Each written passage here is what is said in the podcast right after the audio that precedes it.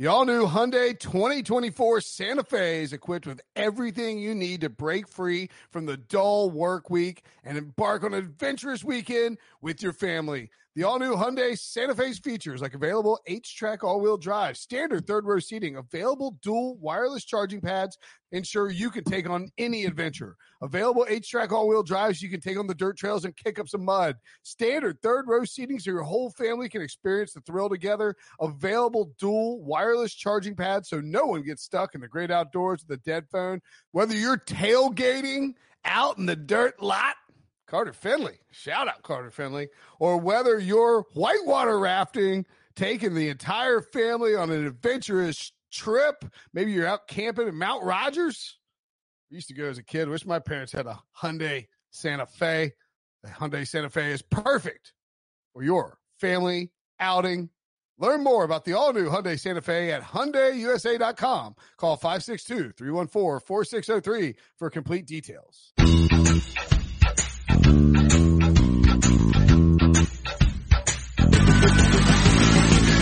What's up, everybody? Welcome to the Pick Six Podcast. I'm Will Brinson. I'm the host of this eight time a week daily NFL podcast. I'm not kidding. We do eight shows a week, including a Thursday night preview show for every Thursday night uh, episode. You can go, if you got DFS fantasy questions, go check out, um, yesterday, no, this morning's podcast with Heath Cummings and I, we broke down, uh, actually we did, it was, it was pretty cool. We did a bunch of, uh, game theory about how to handle your DFS lineups. I know people have questions about that on the Facebook group.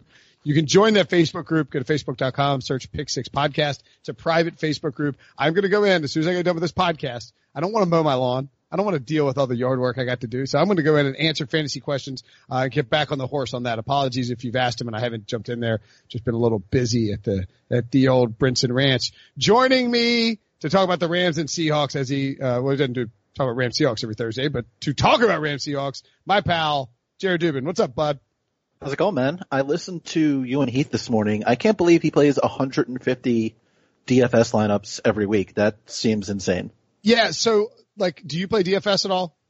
On occasion, like yeah. when I got the uh, the free uh, whatever it was, ten dollars from Yahoo before yeah. the start of the season, I actually won in week one. So I've been playing the rest of the season since then.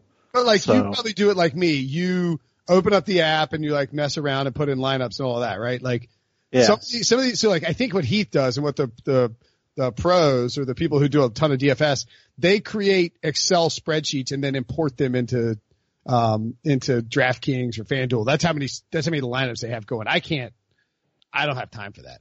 That seems like probably the better strategy. Like I bet he wins sure. more often than we do. Yes, yes, of course. yeah. I mean, I'm like up, like I'm like it's Friday night. I'm like, oh, I'm gonna drink a bunch of wine and uh like make some DFS picks. And I looked at him on Sunday morning. I'm like, oh my god, I'm a chalk monster. I've got all these like public, like I'm like Daniel Jones and and uh, anyway. Um, you can play the showdown too. You can play showdown. It's a single game uh DFS. I suck at those.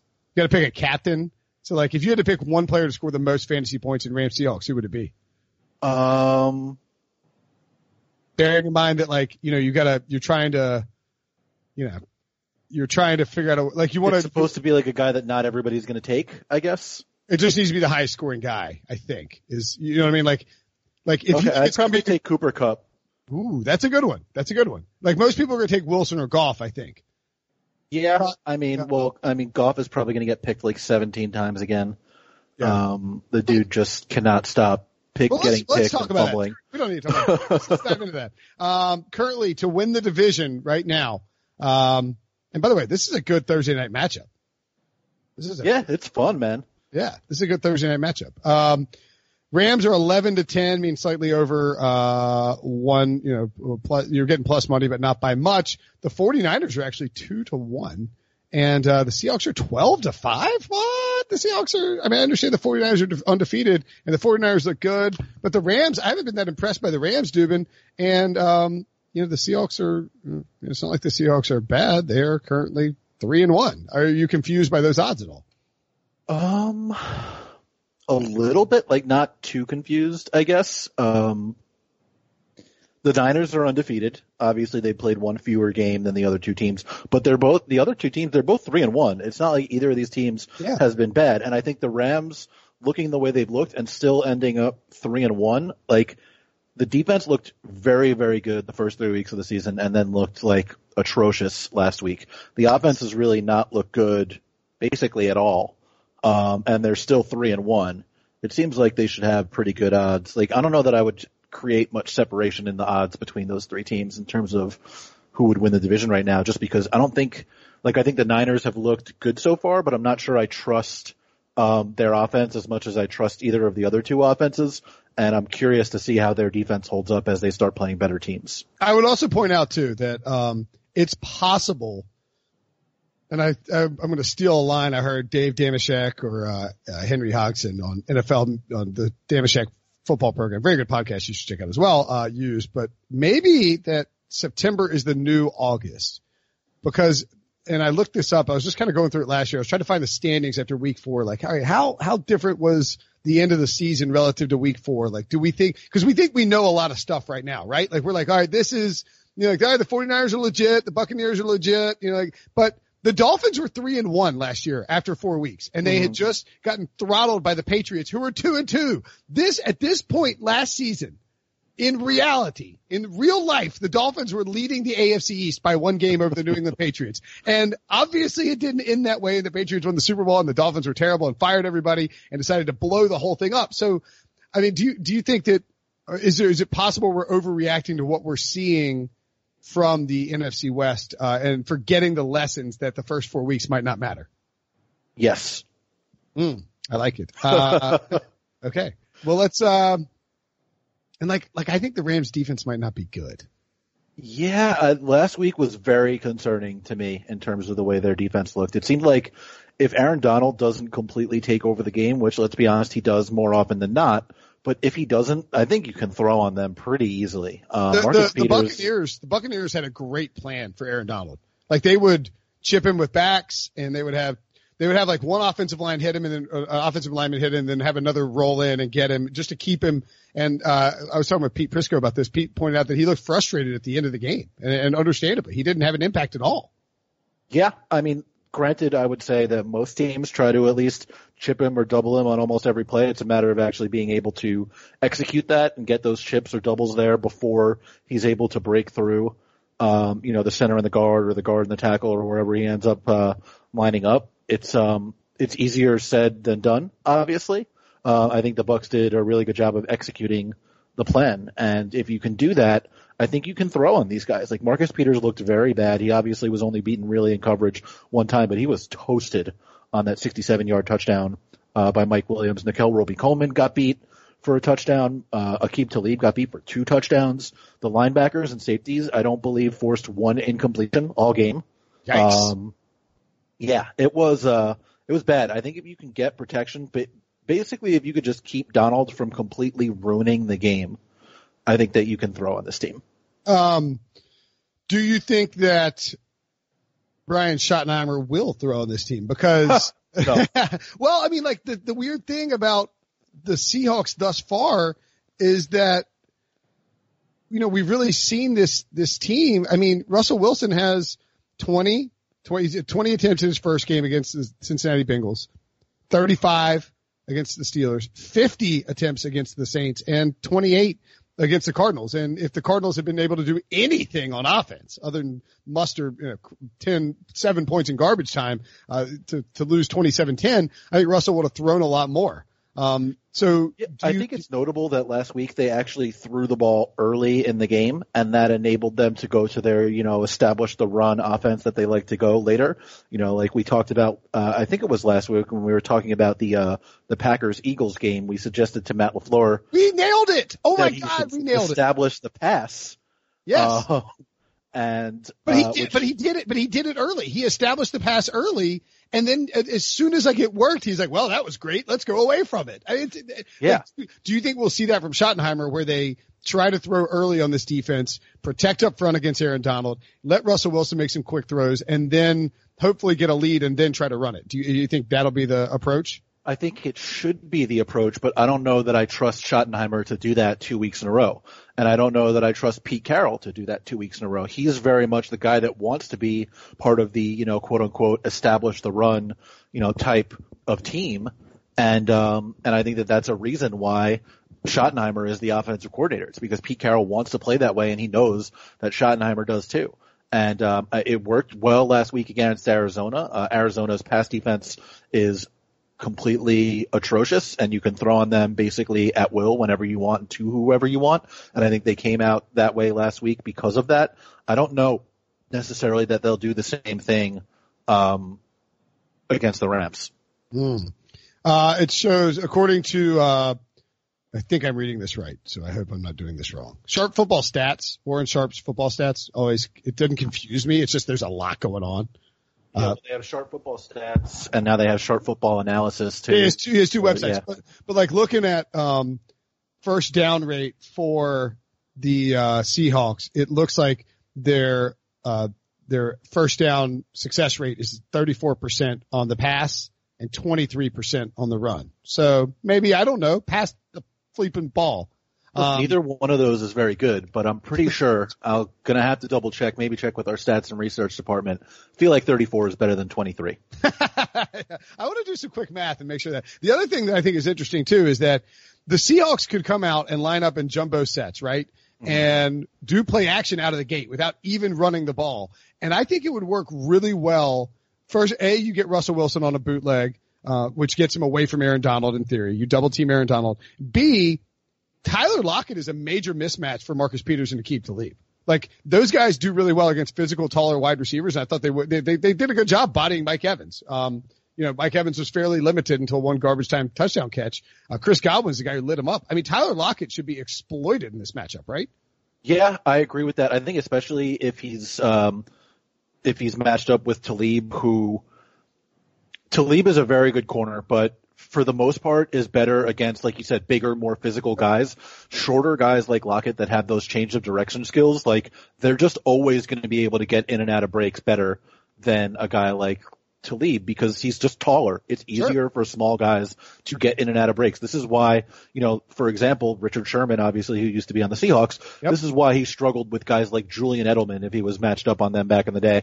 Edelman is just so much quicker to get out of his breaks because he's lower to the ground and it's easier for a guy like that to you know, throttle down and change direction. It's the same thing with Talib. I think Lockett, you know, obviously he has a speed advantage over basically everyone.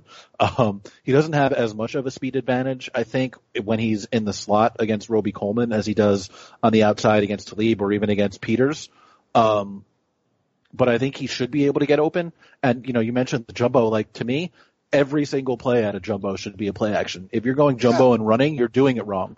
Right. And like I would almost posit that Aqib Talib would, this sounds insane. maybe it's wrong, but Aqib Talib would rather deal with Julio Jones than Tyler Lockett. like just, I mean, maybe, maybe not. I don't, Julio is a freak of nature, but maybe the better example is like Mike Evans versus Tyler Lockett. You know what I mean? I, mean, I think if they had their choice, uh, they would have him matched up on DK Metcalf all game when he's out there than, there than on Tyler Lockett. Yeah. What have you thought about DK Metcalf so far in this offense? I, have actually been surprised at how uh, adept he's been at maybe doing the things we didn't think he could do, like uh, making some really nice catches on comeback routes, et cetera, et cetera. He's, I mean, he's been a, a steal relative to where they got him. But how do you think he compares to the other rookie wide receivers in this class? Yeah, I think that the way they're using him is smart. He's not playing on an every snap basis, but the way they're using him is he's out there whenever they're in the red zone and he's out there when they want to get him on a deep ball.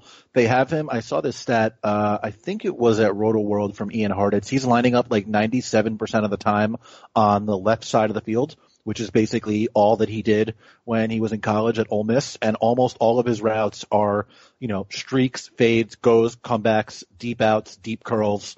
It's, it's all testing guys deep down the field and maybe a break off of that route.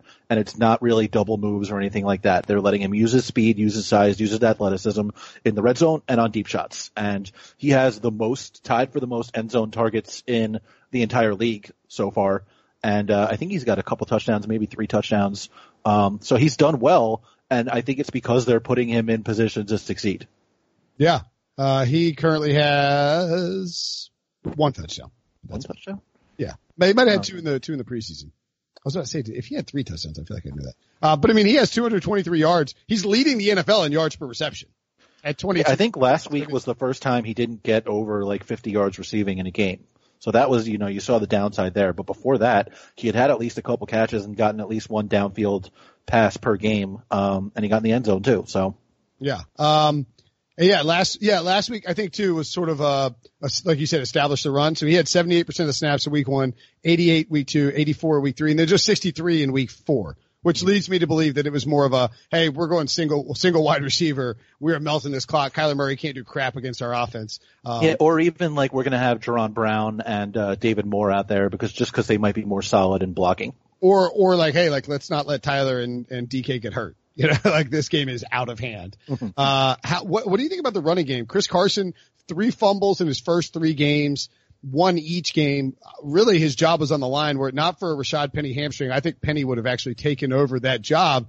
Uh, Carson comes out last week against Arizona, ran like a man who knew he was about to lose his job. Looked awesome. How do you think they uh, divvy up the the carries here? I I don't know. I don't know if Penny's going to play, and I, we don't we won't know that until close to the game time. Um, they said Pete Carroll said this week that Penny was close to playing Sunday against Arizona, but with a short week it's a huge game, so they think they want him out there, but they might not be willing to risk his hamstring injury on, on that short week. What do you think? How do you think they handle that running back situation and splitting up carries? I think Penny will be out there. He was completely taken off of the injury report okay, on Wednesday. I'm, that I'm an idiot. Okay, Penny will be out there. Yeah, that to me is a sign that he's probably going to play. I don't know that he's going to get a ton of work. I think he'll probably get you know the kind of work that um that CJ Prosise was getting the last couple weeks. I don't know that I agree that Carson would have lost the job if Penny was healthy these last couple weeks. Not, not mean, lost Pete, the job totally. Sorry. I just think it would have been moved to a serious timeshare. Yeah, it just seems like Pete Carroll just loves Chris Carson. And even after those three fumbles, he was like, this is our guy. You're going to see that. We're going to give him the ball. We believe in him. We trust him. Even during those fumble issues in the first three weeks of the season, he got 15 carries in all three games. And he got 22 carries last week. He was involved in the passing game a little bit more than he had been since week one. I think he's still going to be the guy that they give the ball to. They clearly like the style that he runs with. And I think you saw last week, he was unbelievable against the Cardinals. He was getting hit in the backfield, honestly, more often than not, and he still wound up averaging 4.7 yards a carry. Uh, Sports Info Solutions tweeted this out during the week. He broke 21 total tackles in the game 18 on the run and three on the pass. That's the most broken tackles in a single game Sports Info Solutions has ever tracked. I, don't want to question our friends at SIS who are partners of, I think we partner, we don't know if we partner with them, but we, we use them. We have access to it. Uh, I was told, I'm not going to say who told me, but that a different analytics site, uh, tracked him at significantly less tackles broken. Just throwing that out there. Like yeah, I saw like that. Uh, like 13 or something. Yeah, I saw that as well. Um, either way, he was breaking a whole bunch of tackles. Um, well, yeah, right, right, right, He had a great game. I mean, I think yeah. he broke, yeah, yeah. So he ran uh, really, really well and, um, in exactly the way that they would like to see him run well. Um, you know, getting the yards that are there and then making the yards after contact, which he had not really done through the first three weeks of the season. It seemed like they really figured out how to get going there late in the game, especially. Uh, and also huge for the for the Seahawks. Duane Brown, Mike Iupati, and Ethan Pocic uh, were all full practice. Uh, Pocic and uh, Brown listed as questionable for the game, but again, all three guys practice in full on on Wednesday, so that's very big for a Thursday game. Uh, keep an eye on those injury reports. It matters for DFS, for gambling, for all that. Uh, let's take a quick break. When we come back, Dubes, and I'll break down the Rams offense. The perfect combination of versatile athleisure and training apparel has arrived. Thanks to the visionary minds of New Balance, Clutch Athletics, and Rich Paul, the designs reflect the heart of the athlete and the spirit of the community.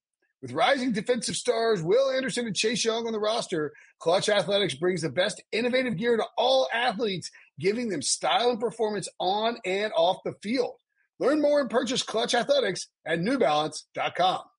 Robert Half research indicates 9 out of 10 hiring managers are having difficulty hiring.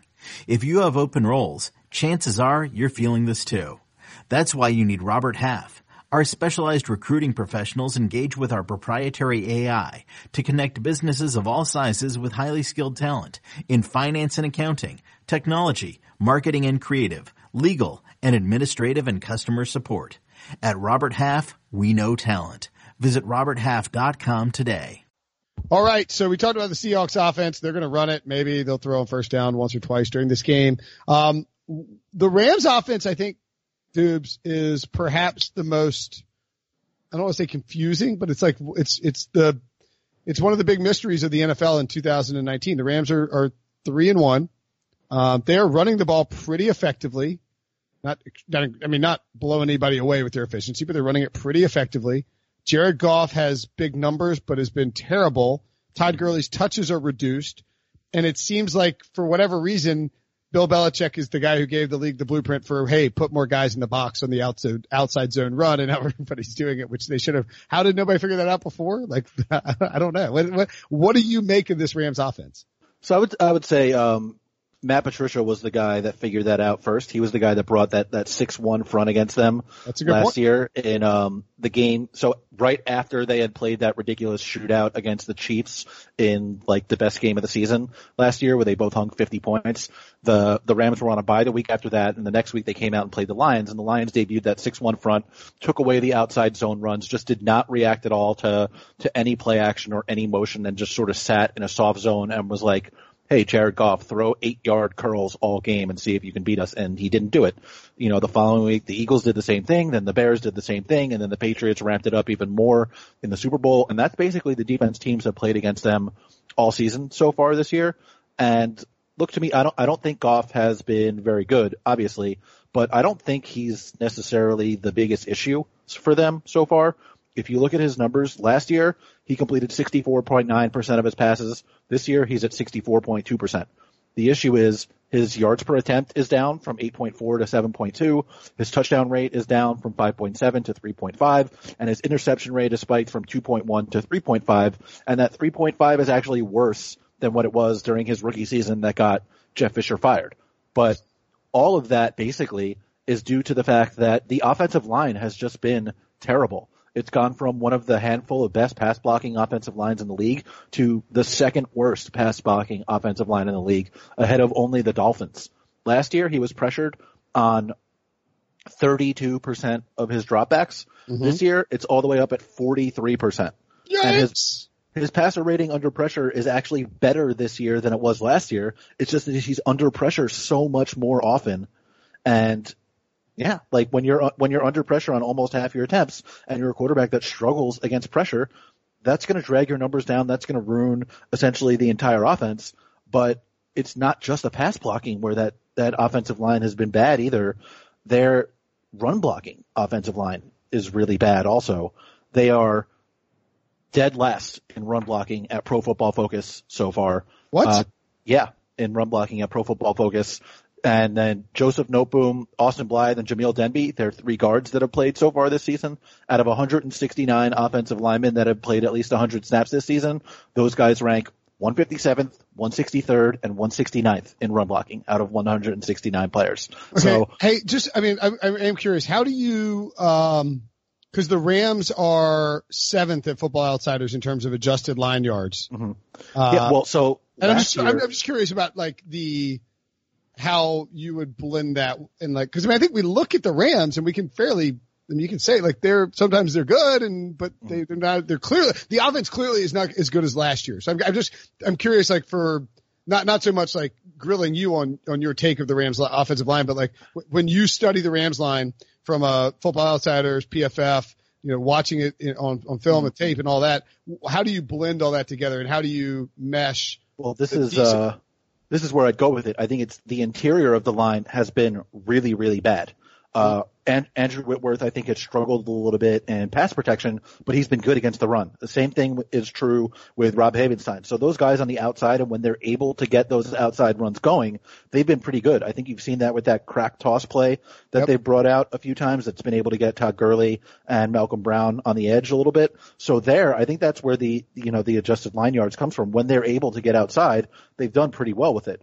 And, you know, they're seventh in adjusted line yards this year, but last year they set the record for football outsiders adjusted line yards. Best. 5.49 adjusted. Yeah, best line. ever. Yeah. So going from best ever to seventh in the league is a pretty significant drop off. Yeah. Again, like, I'm not to harp on this because I know people are sick about regression talk, but like if the Bears are the seventh best defense, they regressed, right? Like if the Rams were historically great on their offensive line in terms of run blocking and then become the seventh best run blocker, you know, that's regression. Uh, how much do you, is this all the offensive line? And what do you make of, is, is some of it Todd Gurley? And what do you make of Todd Gurley's comments that he seems a little pissed off that he's not getting as many touches as he was last year. I, I think it's both. I think the guys on the inside are really struggling. Obviously, two of those guys are new this year. They lost John Sullivan. They lost Roger Saffold. Saffold has been one of the better, you know, run blocking guards in the league this year now that he's in Tennessee. Obviously, Sullivan they let go and they've, uh, you know, replaced him up the middle. I think that those, those guys, Noteboom, Blythe, Demby, and, um, who do they have at center this year? For some reason, it's escaping me. It's, uh, um, escaping me too. And I will tell you in, it is uh, Brian Allen. Brian Allen, yeah. Brian Allen has not been uh, very good, I don't think, in run blocking or pass blocking.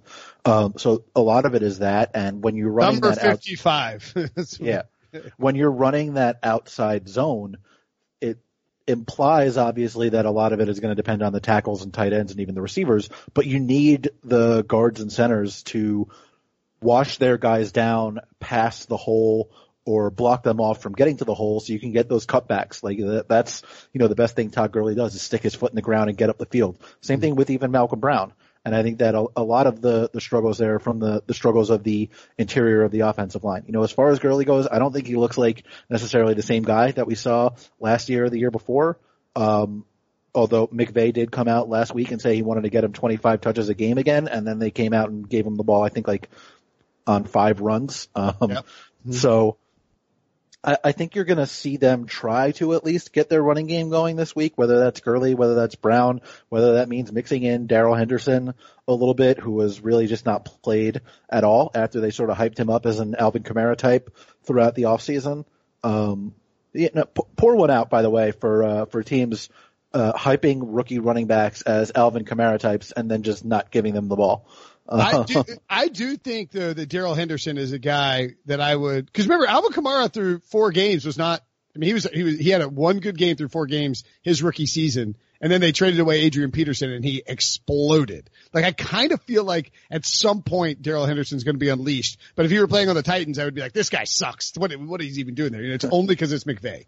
Yeah, I would say like Kamara was at least getting the ball through those first three weeks. He wasn't doing a ton with it, but I mean, his fewest touches in the first three weeks of the season was five. I think that I don't think Henderson has played more than five snaps in a game. No, Henderson's so, update was like Henderson's fantasy update was like Henderson plays special teams. It's like ah, yeah, like Kamara had uh seven, one, two, and five rushing attempts, but then had four, three, three, and ten receiving targets, and it was that uh week four game. I guess is that where they trade? Did they trade Adrian Peterson after three weeks? They're one and two. They beat Carolina. They trade AP and then he Kamara gets ten catches. Yeah, because yeah, and then like the next two weeks their offense explodes and Kamara won everybody fantasy leagues. Yada yada yada.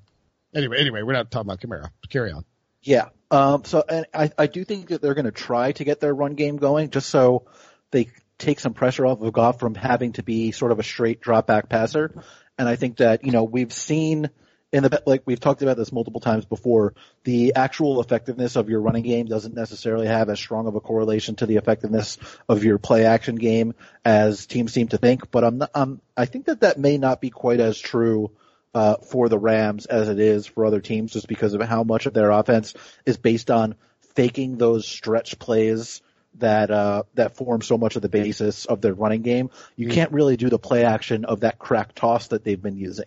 Like once the ball comes out of Goff's hands and is floating back toward the running back, you know it's not a play action. You know, you got to be able to fake that outside zone run in a in a different way than than with the toss. So they've they've not been good on play action so far this season. Goff is 29 of 49 on play action. He's been picked off three times without throwing a touchdown. They Thanks. really need to figure out a way to get that game going. Uh, all right, let's talk about what we think will happen. Uh, what is your projected score uh, for this game, and then we'll discuss the over under and the and the point total or the, the spread. I had uh, Seahawks twenty six, Rams twenty four. Are you sure you're not looking at these? Yes.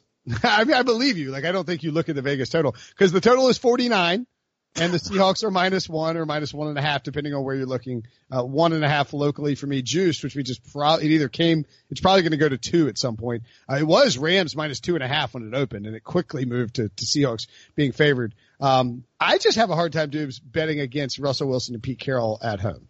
yeah. And I have a, I have a hard time betting on Jared Goff on the road too.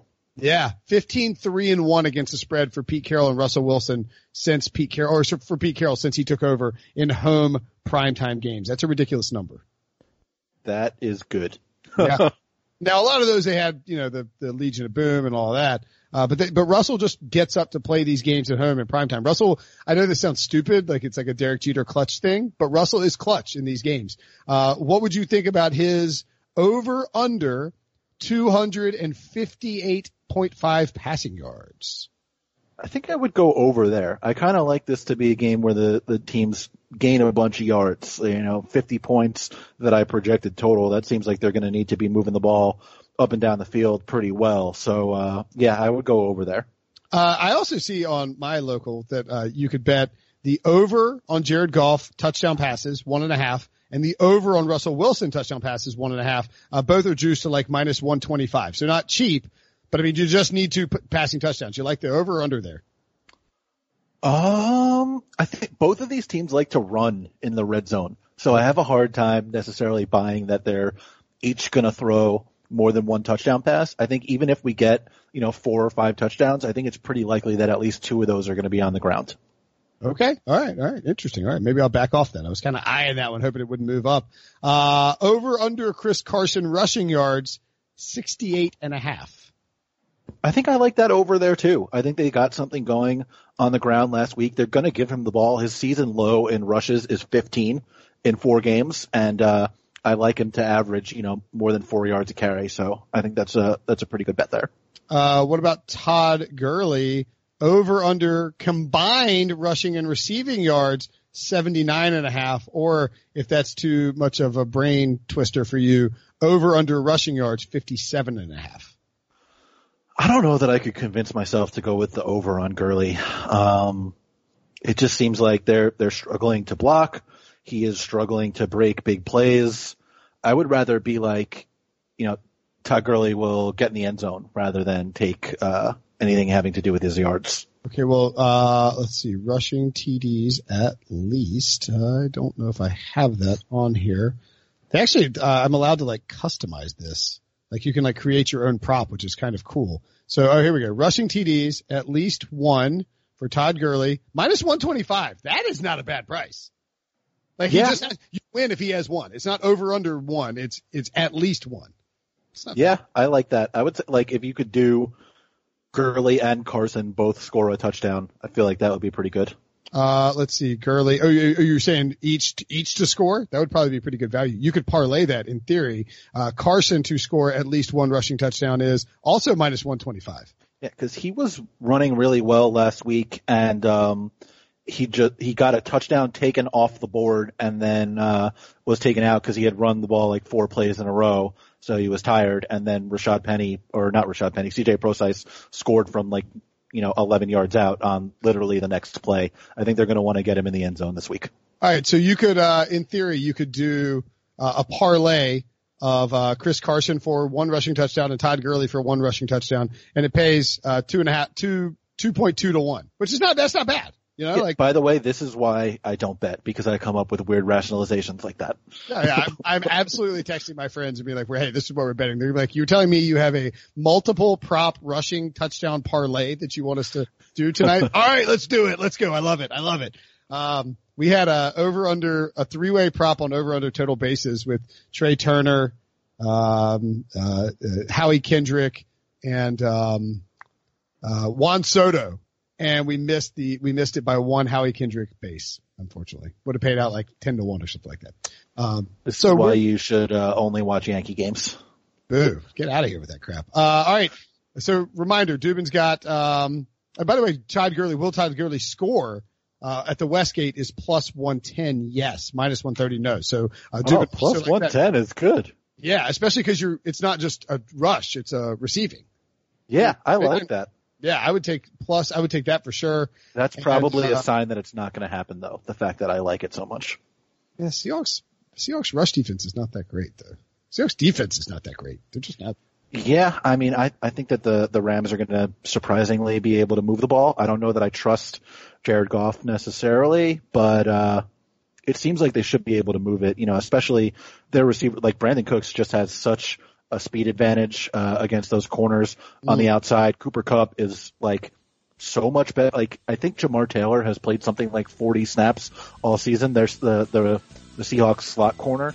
Yeah. They've been they've been guarding the slot with safeties and linebackers. You cannot do that against Cooper Kupp. They're going to have to actually use Jamar Taylor this week, and I don't think he's up to the task against Kupp.